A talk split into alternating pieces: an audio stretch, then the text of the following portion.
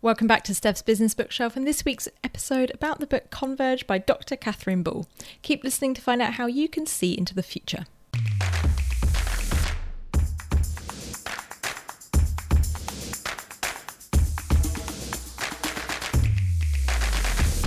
Welcome back. I'm your host, Steph Clarke, and each week I with you three big ideas from the best non fiction books that I've been reading. Do the reading so you don't have to. Now, no matter how many times I do that intro, usually or sometimes it takes me three or four attempts, as it did today. You can tell it's been, uh, I I feel like it's like this end of the year kind of like ugh, looming coming over. But I have got some travel coming up. If you read this week's bookmark newsletter, by the way, you can subscribe to that going to stephsbusinessbookshelf.com or follow me on Instagram at stephsbizbookshelf following the links to subscribe. You will have seen I'm heading overseas in a couple of weeks just for a little short one week break, which I'm very much looking forward to. I've been planning my reading and my listening, music and podcasts and audiobooks that I will be consuming whilst I am traveling. I think there is no better way of consuming content than just putting your bum on an aeroplane seat and just sitting there for like 12 to 15 hours and just mangeing all of that delicious content into your brain. So one of those flights is overnight, so I should probably try and get some sleep as well.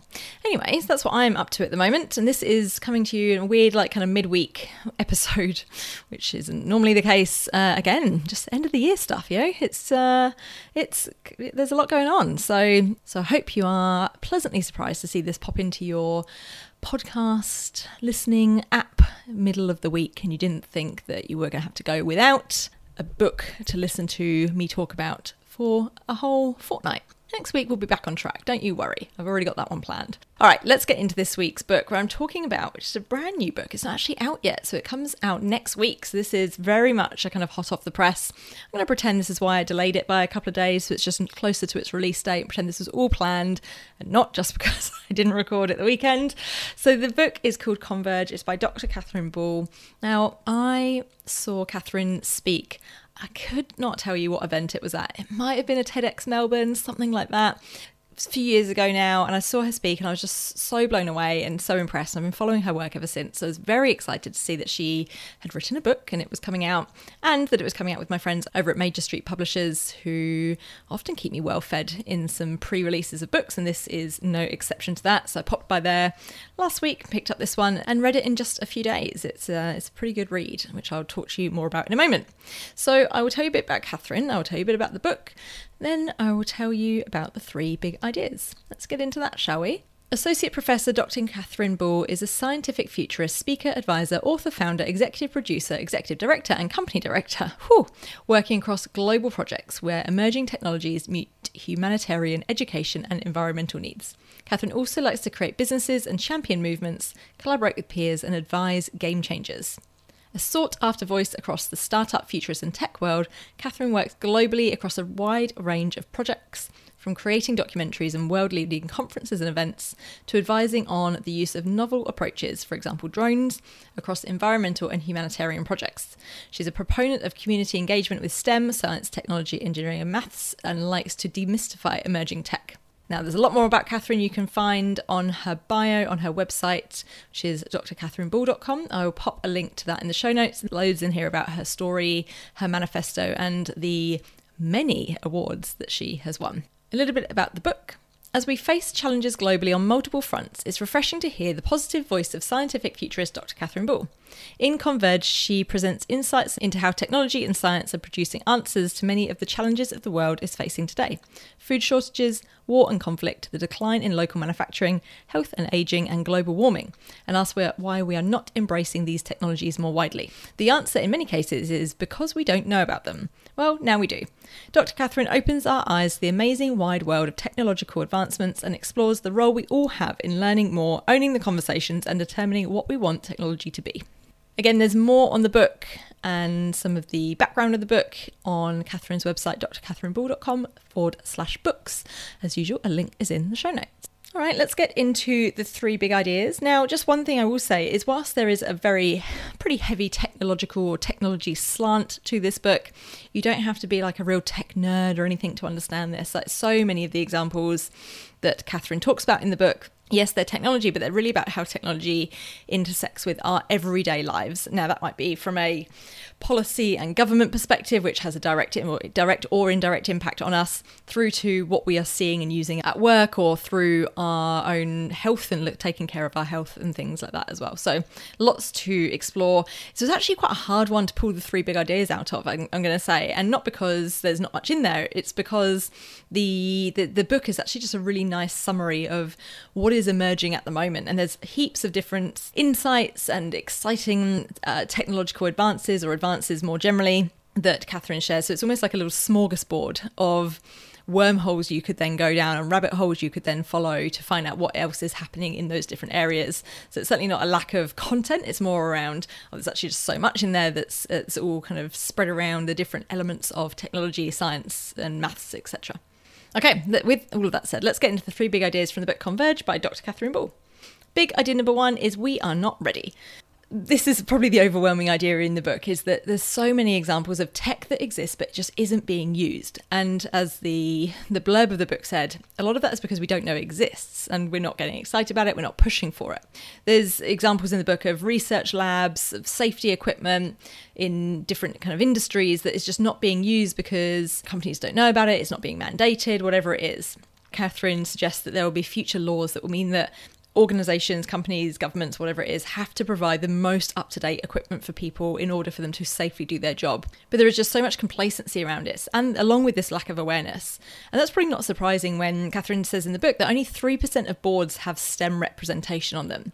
So it's, it's very hard to imagine how the boards can be having really good, sensible, forward thinking conversations on what's coming when that's the case, when they only have this very few people represented who even then may not always be at the, the cutting edge of what is happening, depending on obviously if they're keeping up to date with that type of thing.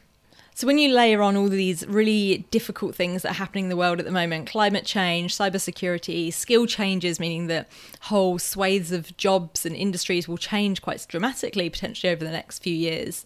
There's, you know, there's just these are just a few easy examples of where we just are not making the most of what is is happening and are not taking control of that.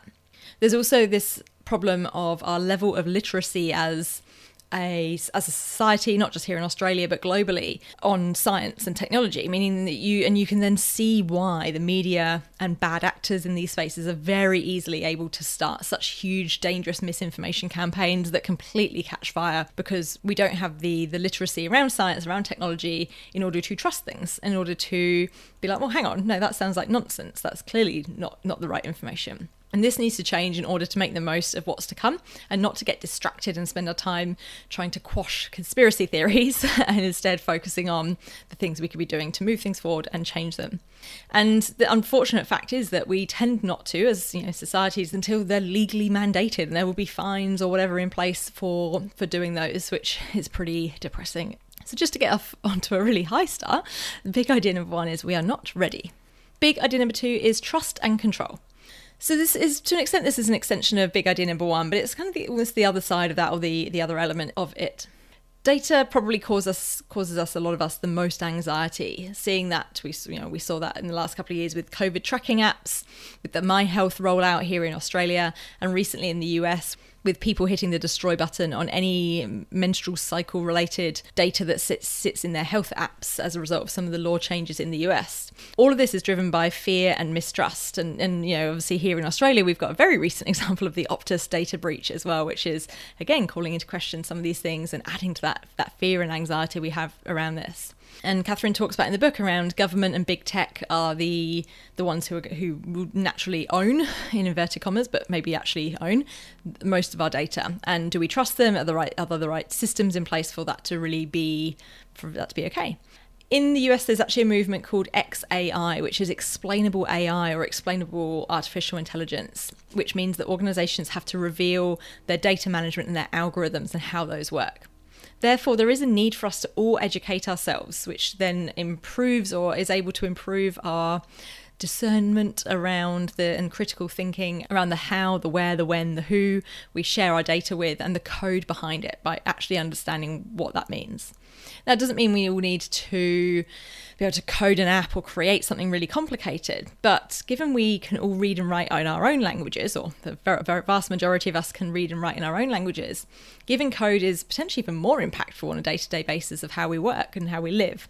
We should be able to speak that language too. So, as I said, there is a link to this big idea number one about being ready and taking control, but also this idea of trust and how do we take control of some things that we can take control of in order to maybe increase trust or increase accountability or transparency around what is happening in the world with the elements of tech and science that are evolving at a rapid rate.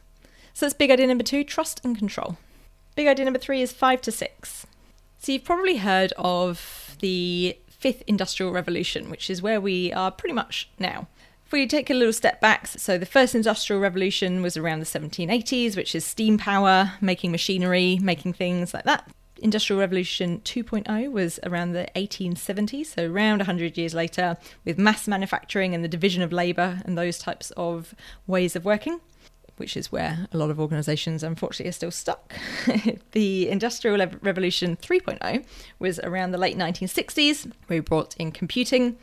4.0 was around the year 2000, where we get this kind of Internet of Things type of language coming up, more connected, more sensors, more interconnectedness. Industry 5.0 or Industrial Revolution 5.0 is around robotics we put inside ourselves, which is super cool. So the Internet of Bodies, if Internet, if Internet of Things was the 4.0, Internet of Bodies is 5.0.